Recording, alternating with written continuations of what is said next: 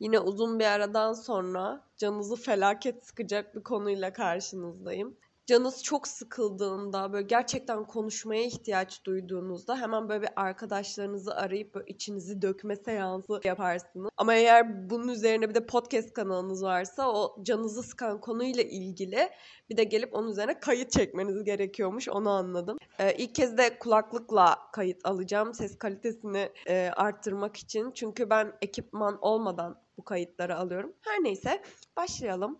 Sanki değil. Kayıtta mıyız şu an? Son savaş. Ne? Hayır ya. Ya sanki date işte. Çıldıracağım. Burası podcast kanalı. Date gibi. ne oluyor? We have to talk about this. Sanki date gibi.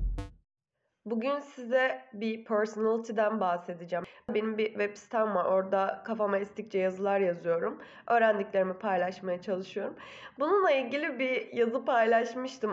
Yazımın e, ana düşüncesinde bu kişilik tipini ele alan, bu kişilik tipinin davranışları hakkında işte bize bazı şeyleri açıklayan detaylar var. E, bir de bunun podcast halini güncel hayattan böyle örnekler vererek konuşmak istedim. Yazımın linkini aşağıya açıklamalara bırakırım. Doğduğunuz andan itibaren bir öğrenme sürecine giriyorsunuz. Doğduğunuz aileden, gittiğiniz okuldan, çevrenizden birçok şey öğreniyorsunuz. Bunlar tabii ki birikiyor, bilgi birikiminizi oluşturuyor. Sonrasında işte okuduğunuz kitaplar, izlediğiniz filmler, işte gezdiğiniz yerler, kendinize ekstradan kattığınız şeyler, ekstradan gittiğiniz kurslar, ekstradan işte öğrenmeye çalıştığınız şeyler. Bunlar sizin bütün bilgi birikiminizi oluşturan koca bir bilgi balonu. Ve bunlar çok biricik. Hani herkesin kendine özel bir bilgi birikimi oluyor. Mesela yeni bir bilgi edindiğinizde ve bu bilgi işte bir şekilde hayatınıza yön verdiğinde, bir şekilde aldığınız kararları etkilemeye başladığında dışarıdan bu şey gibi görünüyor. Oha ne oluyor? Bu kişi çok değişti. Mesela e, o bilgi birikiminizle kendinizi bir A noktasından B noktasına getirebilmeniz bile dışarıdan bu muhafazakar kesimin özellikle gözüne korkunç bir şeymiş gibi görünüyor.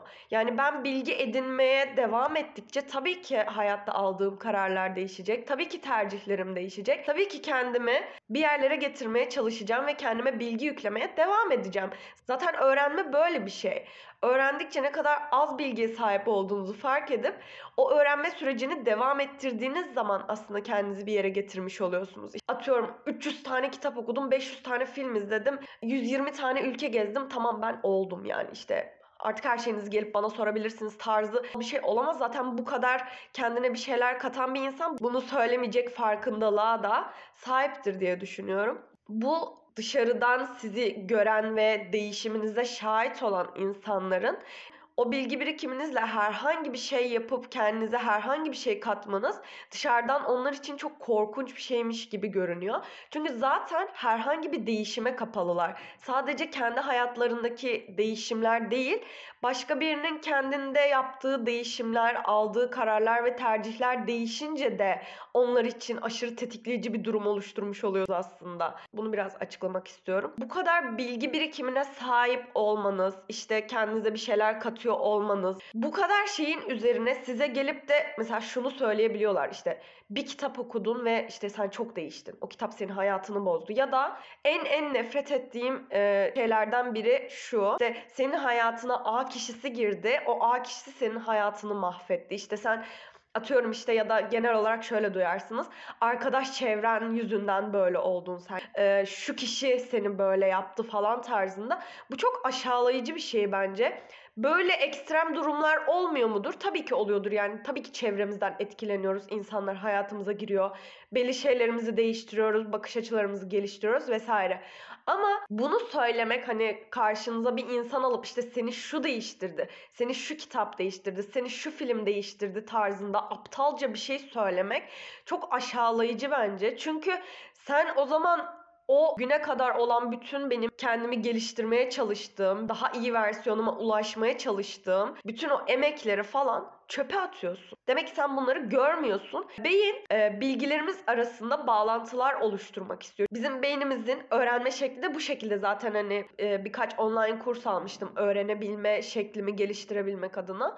Orada beynin bağlantı kurması gerektiğinden hani bir önceki bilgiye bağlayarak daha kolay öğrenebilmemizden falan bahsediyordu. Hatta kursun adını falan da eklerim belki ilginizi çeker. Learn how to learn diye. Ee, orada da öğrendiğim kadarıyla beyin bu kurduğu bağlantılar sayesinde bir şekilde bir şeyleri öğrenebiliyor, hayatı anlamlandırabiliyor. Bu da öyle bir şey. Ee, sizin bu bilgi birikimlerinizi, o kadar emeklerinizi, bilmem neyinizi siktir edip de kalkıp işte işte bir kitap, bir insan, bir film işte senin hayatını değiştirdi tarzı böyle aptalca bir yaklaşımla gelen kişi aslında sadece bilgiler arasında sizinle ilgili kısımda bağlantılar oluşturmak istiyor ki sizin bu değişiminize, bu hayat tercihlerinize anlam verebilsin. Ya böyle saçma bir şey olabilir mi? Yani sen beyninde benimle ilgili kısmı anlamlandırabileceksin diye gelip bu şekilde konuşabilme hakkını nasıl bulabiliyorsun kendine? Çok saçma gerçekten. Bir de hani böyle size şey gibi yaklaşırlar hani işte ben bütün olayı çözdüm işte sebebi şu falan diye gelip böyle iddialı iddialı konuşurlar.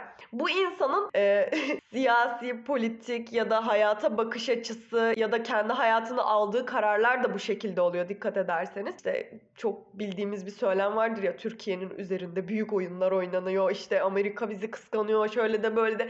Ya bunların temel sebebi aslında gerçekten beyninde o kısımla ilgili bağlantılar oluşturmak istiyor oluşu. Aslında bu kadar basit. Ama bu durumu kişisele dönüşüp böyle bir aşağılamaya kadar indirgenmesini çok itici buluyorum. Çok saçma ve aptalca buluyorum. Bunu dinliyorsanız yani bu kayda denk geldiyseniz falan bunu yapıyorsanız ya da çevrenizde yapan varsa bunu söyleyin yani. Kimseye kalkıp da işte sen şusun, işte sen şu etiketsin, işte sen bundan dolayı şöyle oldun tarzında bir söylem. Hani kimsiniz arkadaşlar? Lütfen bir kendinize gelin. Ya o insan kendine o bilgiyi yüklemiş ve hayatının devamında bu şekilde tercihler yapmak istiyor. Ve o kişi zaten kendi kişiliğini oluşturabildiyse, bir duygusal olgunluğa ulaştıysa o bilgi birikimini yüklenmeye devam edecek ve kararları, tercihleri değişmeye de devam edecek. Çünkü öğrenme gerçekten böyle bir şey. Öğrenme, bilginin işlenmesi. Ben bunu tabii ki hayatımda pratiğini yapacağım ve sen de bir şeyler göreceksin. Ben derim ki bu bir hayat tercihi. Aldığı kararlarda o yönde. Yani bana laf düşmez. Gel gelelim bunun az önce de söylediğim gibi politik bakış açısına, hayata bakış açısına, çocuklarına öğrettiği şeylere kadar etkileyen şeyler bunlar. Medyanın yansıttığını löp diye alıp böyle hani sanki bütün doğru bilgileri veriyormuş gibi. Sizin karşınıza bu bilgilerle çıkarken asla böyle sorgulamadan, asla böyle şey yapmadan alıyor. Çünkü medya zaten ona o bağlantıları kurarak o şekilde yansıtıyor. Hani ekstra bir bağlantı kurmasına gerek kalmıyor. Size gelip bu şekilde aktarabiliyorken ve siz bu durumu bile aşağılamıyorken o kişi kalkıp sizin hayat tercihlerinize laf ediyorsa bence bu konuda hani sana ne kardeşim diyebilmemiz gerekiyor. Ya da benim en sevdiğim yöntem bu veganlıkla ilgili aptal sorular falan geliyor ya. Aynen kardeşim aynen bu şekilde evet aynen senin düşündüğün gibi deyip geçiştirmeye çalışıyorum. Çünkü artık öyle bir mentalim yok. Hani oturup işte makalelerle açıklayayım işte aslında şöyle de böyle de diye böyle enerjimi sarf edeyim. Bana ne yani bendeki internet nasıl ki işte her yere erişebiliyorsam, öğrenebiliyorsam git sen de öğren hani araştırmanı öneriyorum. Hani anladın mı? Hiç uğraşılacak şeyler değil bence. Böyle aptal aptal şeyler gördüğünüzde en azından işte kişisel olarak bu tarz bir şey geldiğinde sana ne kardeşim ben bunu tercih ediyorum. Ben ben böyle yaşamayı tercih ediyorum. Yani bir kitabın işte ne bileyim işte bir filmin bir insanın benim hayatımı böyle komple değiştireceğini düşünüyorsan beni ilgilendirmiyor. Bana bunu dile getirme en azından. Bunu söylerken bir yüz kere düşünsünler. Ulan bir ters tepki alır mıyım falan diye. Biraz agresif bir kayıt oldu bu ama gerçekten hani etrafımda da çok gördüğüm için özellikle bunu söylemek istedim. Asla kimsenin sizin bilgi birikiminizde e, bu şekilde aşağılamasına izin vermeyin. E, en çok da sevdiğiniz insanlar insanlardan gelebiliyor böyle şeyler. İşte sen çok değiştin tarzında. Evet değiştim. I killed that bitch inside and out. Yani bu kadar basit. Her bir versiyonum bir öncekinden daha iyi olmalı diye uğraşıyorum. Ve seni hiçbir şekilde alakadar etmiyor. Karşı taraftan gelen böyle bir yorumun sizi rahatsız etmesi çok normal. Tepki vermek istemeniz çok normal. Ve tepki de verin bence yani podcast'in ana konusu bu. Şimdi yazıma bakınca da göreceksiniz zaten burada ürettiğimiz bahaneler üzerine aslında birini neden suçlama ihtiyacı duyarız, günah keçisi ararız tarzında bir yazı. Burada böyle bir alıntı var. Onu paylaşayım ve hani yavaş yavaş kaydı bitirmek istiyorum. Sabahtan beri boğazım parçalandı. Zaten sonsuz bir gribe yakalandım sanırım. Bütün enerjimi kullanarak bu kaydı almaya çalışıyorum. Yani çok da uzun tutmak istemiyorum ama böyle 100 milyar saat konuşacağım gibi duruyor. Diyor ki Atıflarımız önemli ölçüde duygusal ve motivasyonel dürtülerimiz tarafından yönlendirilir. Başkalarını suçlamak ve kişisel suçlamadan kaçınmak çok gerçek, kendine hizmet eden atıflardır. Saldırı olarak algıladığımız şeyleri savunmak için de atıflar yaparız. Hatta kendimizi aynı kötü durumdan muzdarip olma düşüncelerinden uzaklaştırmaya çalışırken mağdurların kaderleri için suçlama eğiliminde olur. Kendimizi diğerlerinden daha çok yönlü ve daha az tahmin edilebilir olarak görerek diğer insanlara kendimizden daha az değişkenlik atfetme eğiliminde oluruz. Az önce bu kişilik tipinde saydığım şeyler var ya işte her şey arasındaki bağlantıları görüyorum falan. Neyse bitireyim. Bu iyi olabilir. Çünkü içimizde olanı daha fazla görebiliriz. Ve bunu yapmak için de daha fazla zaman harcayabiliriz. Yani diyor ki bu bir taraftan da iyi aslında eylemde falan sosyalleşmemize yardım ediyor bilmem ne ama yani yine de siz sessiz kalmayın bence.